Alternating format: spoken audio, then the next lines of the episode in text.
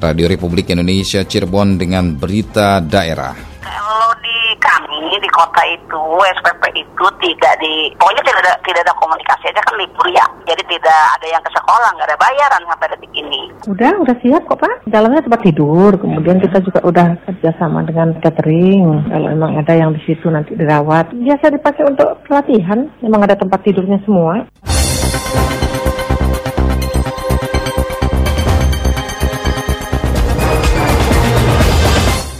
Sari Berita.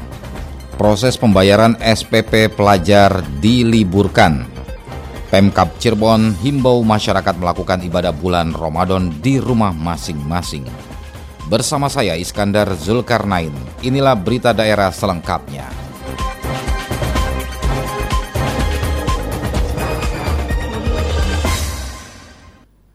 Selama pandemi COVID-19, proses pembayaran SPP bagi siswa SMA dan yang sederajat ikut diliburkan.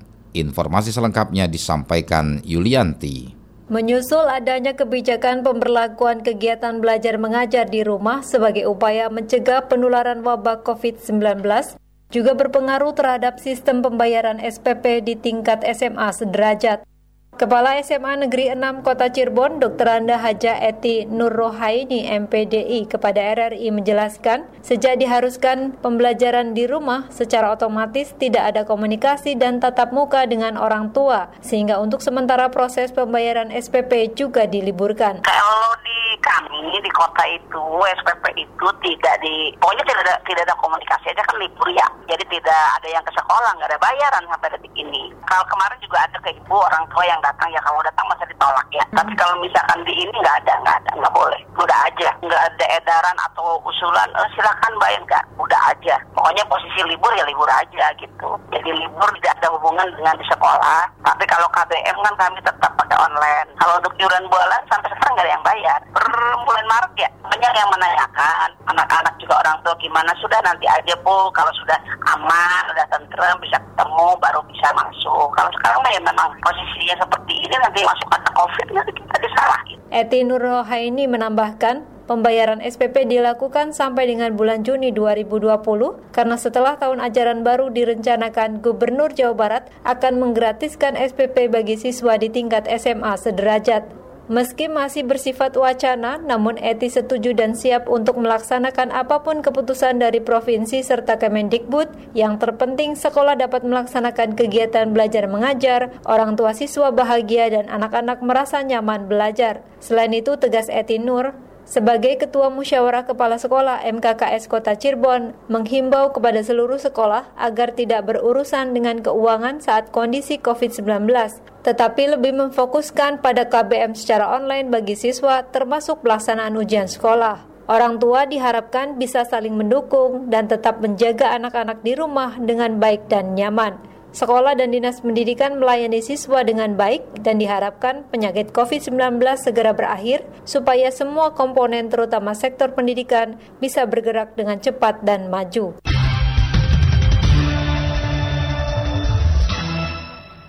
Pasien dalam pengawasan PDP yang meninggal dunia di Kabupaten Cirebon bertambah satu orang dari jumlah sebelumnya tujuh orang. Wakil Sekretaris Harian Gugus Tugas Percepatan Penanganan COVID-19 Kabupaten Cirebon, Nanang Ruhiana kepada media menjelaskan, satu orang PDP tersebut berjenis kelamin perempuan usia 45 tahun meninggal kemarin di Rumah Sakit Waled. Menurutnya, almarhumah bekerja di Tangerang dan setelah pulang pada tanggal 10 April 2020 mengeluhkan sakit batuk, demam, sesak, dan komorbid pneumonia. Pasien masuk RS Wallet tanggal 11 April dan kemudian dirawat selama sepekan. Pasien sudah dilakukan pemeriksaan swab namun belum diketahui hasilnya. Ditegaskan Nanang untuk kasus dengan kategori orang dalam pemantauan ODP dan pasien dalam pengawasan PDP terkonfirmasi maka penguburannya sesuai protokol COVID-19. Sementara update data COVID-19 untuk ODP total 152 orang, selesai pemantauan 108 orang, masih dalam pemantauan 42 orang, dan meninggal dunia 2 orang. Sedangkan untuk PDP total 39 orang, selesai pengawasan 21 orang, 10 orang masih dalam pengawasan dan 8 orang meninggal dunia.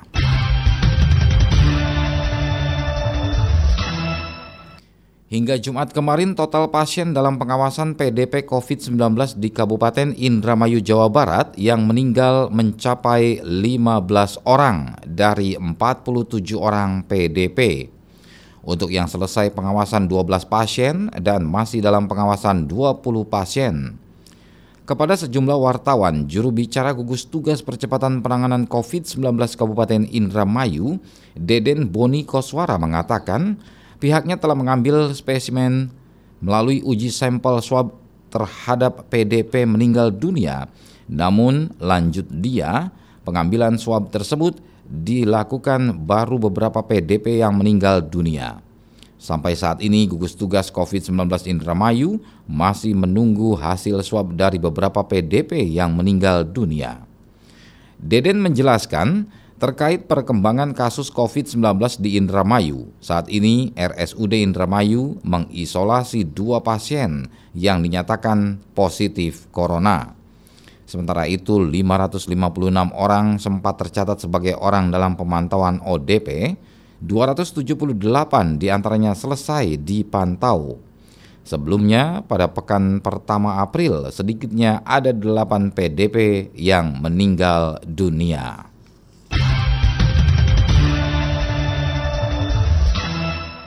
Gedung X Balai Pendidikan dan Pelatihan Diklat Badan Kependudukan dan Keluarga Berencana Nasional BKKBN yang ada di kota Cirebon siap ditempati sebagai ruang karantina COVID-19. Laporan selengkapnya disampaikan Aji Satria. Tim gugus tugas percepatan penanganan virus corona atau COVID-19 di kota Cirebon terus memaksimalkan berbagai pelayanan dan pencegahan serta persiapan lainnya untuk mengantisipasi akan pandemi corona atau COVID-19 ini. Kepada RRI, Sekretaris Tim Gugus Tugas Percepatan Penanganan COVID-19 Kota Cirebon, Dr. JJ Sri Lailan Erwani mengatakan bahwa salah satu antisipasi tersebut dengan mempersiapkan gedung cadangan dalam hal ini gedung X Balai Pendidikan dan Pelatihan Diklat Badan Kependudukan dan Keluarga Berencana Nasional BKKBN yang ada di Kota Cirebon yang berlokasi di Jalan Sudarsono Kecamatan Kesambi dan bersebelahan langsung dengan RSD Gunung Jati Kota Cirebon. Di gedung tersebut tegas Dr. Lailan telah ada 40 tempat tidur lengkap dengan seluruh fasilitas dan petugas yang selalu siap dan saat ini pun sudah bisa digunakan untuk tempat karantina pasien COVID-19. Udah, udah siap kok Pak, udah hmm. siap dengan ya, jadwal yang jaga. Dalamnya tempat tidur, kemudian kita juga udah kerjasama dengan catering. Kalau emang ada yang di situ nanti dirawat cateringnya. Hmm. Kelayakan gedung. Udah biasa biasa dipakai untuk pelatihan. Emang ada tempat tidurnya semua. Ada berapa ya. kamar yang disiapkan? 40 tempat tidur ya. 40 tempat Bu, tidur. Uh, uh. Efektif digunakan kapan ya? Setiap saat, mulai hmm. sekarang udah efektif. Mulai Senin kemarin dengan jadwal dokternya dan sebagainya. Siap semua ya Bu ya? Iya. Ini kan khusus ini kebijakan dari Bapak Wali Kota untuk yang isolasi mandiri. Kan tidak semua harus masuk rumah sakit. Kalau dia tidak bergejala atau dia bergejala ringan, kan tidak mesti masuk rumah sakit belum tentu juga positif. Untuk ODP gitu kan atau PDP yang bergejala ringan sambil menunggu hasil tes gitu kan mereka di atau hasil tesnya positif tapi positif yang rapid belum positif yang di PCR gitu kan. Jadi kalau kita kan kita kan penanganan selanjutnya mereka harus isolasi mandiri. Tapi kalau di rumahnya kondisinya tidak memungkinkan, misalnya rumahnya ya tidak bisa dia punya kamar khusus untuk dirinya gitu kan, itu ya itu yang dibawa ke ini ke tempat isolasi mandiri ini. Satu kamar hari, satu orang ibu? Satu kamar ada tiga orang. Ada tiga orang. Berarti makan minum dia yang menyediakan iya. tugas ibu? Iya, ada semua ada, oh, ada ada kamar kecil, ada dapur, mungkin pengen bikin teh, bikin apa, ada masing-masing ada. Lebih lanjut, Dokter Lailan menegaskan bahwa tim gugus tugas percepatan penanganan virus corona atau COVID-19 di kota Cirebon akan selalu siap dalam melakukan penanganan terhadap masyarakat dan pasien pada masa pandemi corona atau COVID-19 yang tengah terjadi saat ini. Aji Satria melaporkan.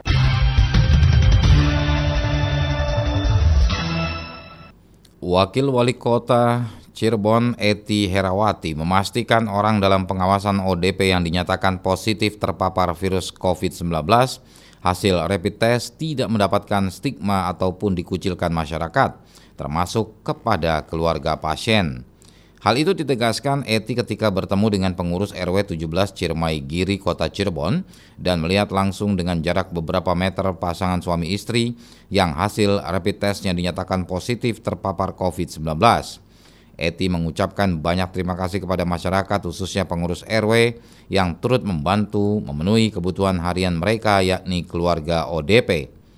Ia mengungkapkan situasi ini tidak diinginkan oleh siapa pun. Oleh karena itu, pihaknya meminta masyarakat tidak memberikan stigma negatif kepada orang-orang dalam pengawasan karena mereka juga tetap membutuhkan dukungan agar bisa sembuh. Mereka lanjut Eti akan kembali menjalani rapid test yang kedua dan berharap hasilnya negatif. Ia mengapresiasi langkah yang diambil pengurus RW di Cermai Giri yang memberikan dukungan dan memenuhi kebutuhan ODP yang dinyatakan positif tersebut dengan tetap memperhatikan standar protokol kewaspadaan penularan virus COVID-19.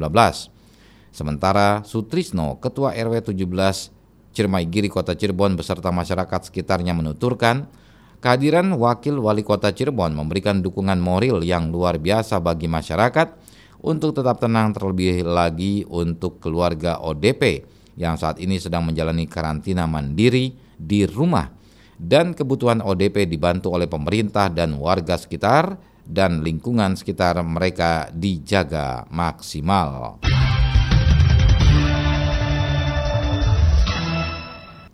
Pemkap Cirebon mengeluarkan himbauan untuk melaksanakan ibadah keagamaan selama Ramadan tetap di rumah masing-masing. Selengkapnya dilaporkan Cece Rukmana. Pemerintah daerah Kabupaten Cirebon, FKUB, ulama, DPRD, serta Forkopimda melakukan pertemuan guna membicarakan masalah penanganan COVID-19 termasuk tentang keagamaan. Bupati Cirebon Haji Imron kepada media menegaskan hasil rapat telah disepakati beberapa poin yang akan disosialisasikan kepada masyarakat, di antaranya masyarakat yang akan menghadapi Ramadan dengan kegiatan keagamaannya dilakukan di rumah masing-masing. Kita bersepakat bahwa masyarakat Kabupaten Cirebon yang akan menghadapi tentang masalah puasa, jadi terawih di rumah saja dan tidak usah ada brok-obrok dan segala macam, bahkan tentang masalah sahur dan buka bersama, sholat taraweh, takbiran keliling, pesantren kilat, mudik lebaran, cukup di rumah masing-masing. Tentang sholat Jumat, ya, sholat Jumat diganti dengan sholat lohor. Kali Idul Fitri kita menunggu fatwa karena perkembangan ini masih masih jauh ya. Akan nunggu perkembangan untuk Idul Fitri. Imron mengatakan kegiatan keagamaan di rumah masing-masing bersifat himbauan, sedangkan bila masih ada yang melaksanakan sholat taraweh di masjid, dilakukan pendekatan persuasif oleh aparat berwajib. Cecer Ke mana melaporkan.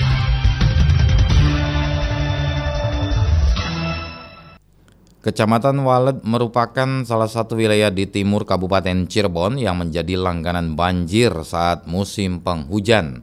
Pemerintah Kabupaten Cirebon melalui dinas terkait diminta turun tangan dan mencarikan solusi untuk mengantisipasinya.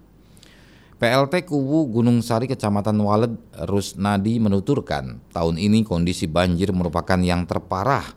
Bahkan dalam satu minggu terjadi tiga kali banjir. Banjir yang terjadi di desa Gunung Sari maupun desa Mekarsari dan beberapa desa lainnya di Kecamatan Walet diakibatkan luapan sungai Ciberes. Salah satu solusinya dengan membangun saluran pembuangan menuju irigasi tersier Manengteng yang bisa menjadi pembuangan alternatif.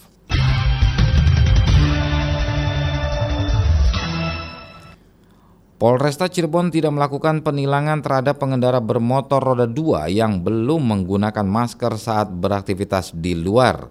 Penegasan itu disampaikan Kapolresta Cirebon Kombes Pol M. Syahdudi kepada media terkait pemakaian masker.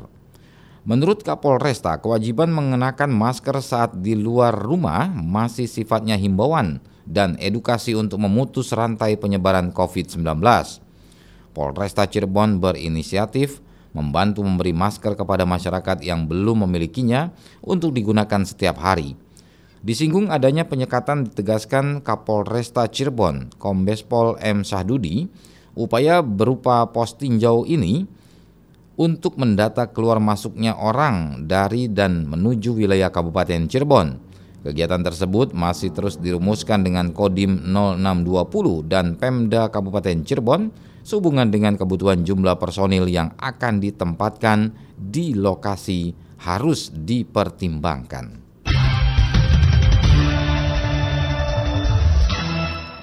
Saudara kini kami sampaikan berita olahraga. Berita olahraga. Berita olahraga. Pekan Olahraga Nasional PON 20 Papua terancam ditunda pelaksanaannya. Informasinya disampaikan Alex Sunardi. Pekan Olahraga Nasional PON tahun 2020 Papua yang akan digelar Oktober mendatang kini diambang penundaan akibat pandemi virus corona dalam rapat kerja Kementerian Pemuda dan Olahraga dengan Komisi 10 DPR RI yang berlangsung belum lama ini, Komisi 10 mendesak agar pelaksanaan PON di Papua ditunda. Kini kepastian terkait ditunda atau tidaknya pelaksanaan PON tahun 2020 sepenuhnya menjadi wewenang Presiden Joko Widodo. Menanggapi hal ini, pengamat olahraga Cirebon Adi Jaya Prasetyo mengaku sangat setuju jika pelaksanaan PON di Papua ditunda dan dijadwal ulang, mengingat saat ini pun persiapan di masing-masing provinsi terganggu dengan pandemi virus corona. Saya berharap sih wabah corona ini cepat bisa teratasi, jadi sehingga dalam satu dua bulan ke depan ini sudah bisa kita hidup seperti biasa gitu. Wabah corona sudah hilang lah di Indonesia. Tapi kalaupun ya tetap ada ya, saya baik lagi bahwa pemerintah pemerintah juga melihat ini kepentingan masyarakat luas yang harus dikedepankan. Kalaupun memang ya kondisinya sampai bulan Oktober tetap seperti ini, ya mau nggak mau, jangankan sekelas ponnya Piala Eropa 2020 aja, MotoGP juga semua kegiatan olahraga tingkat dunia saja sampai ditunda gitu pelaksanaannya. Hal yang sama juga diungkapkan salah seorang pecinta olahraga di Kabupaten Cirebon, Mislani Hadi Saputra. Penundaan PON di Papua menjadi langkah terbaik di tengah situasi yang belum menentu seperti saat ini dan juga demi menjaga keselamatan dan kesehatan para atlet. Itu sah-sah saja karena memang sesuai dengan instruksi dari pemerintah bahwa dalam rangka mencegah atau meminimalisir merebaknya virus corona itu nggak masalah. Itu kan demi kebaikan semua masyarakat, demi kebaikan insan olahraga juga. Ini nanti tergantung situasi kondisi seperti apa. Kalau memang masih seperti ini kondisinya, maka alangkah baiknya ditunda. Mislani sangat berharap pandemi virus corona yang terjadi di Indonesia bisa secepatnya berlalu sehingga keadaan akan kembali normal seperti sebelumnya dan PON tahun 2020 di Papua bisa dilaksanakan sesuai jadwal. Alex Sunardi melaporkan. Sekian berita daerah, selamat pagi. Demikian rangkaian berita aktual pagi ini dalam Buletin Berita Daerah Radio Republik Indonesia Cirebon.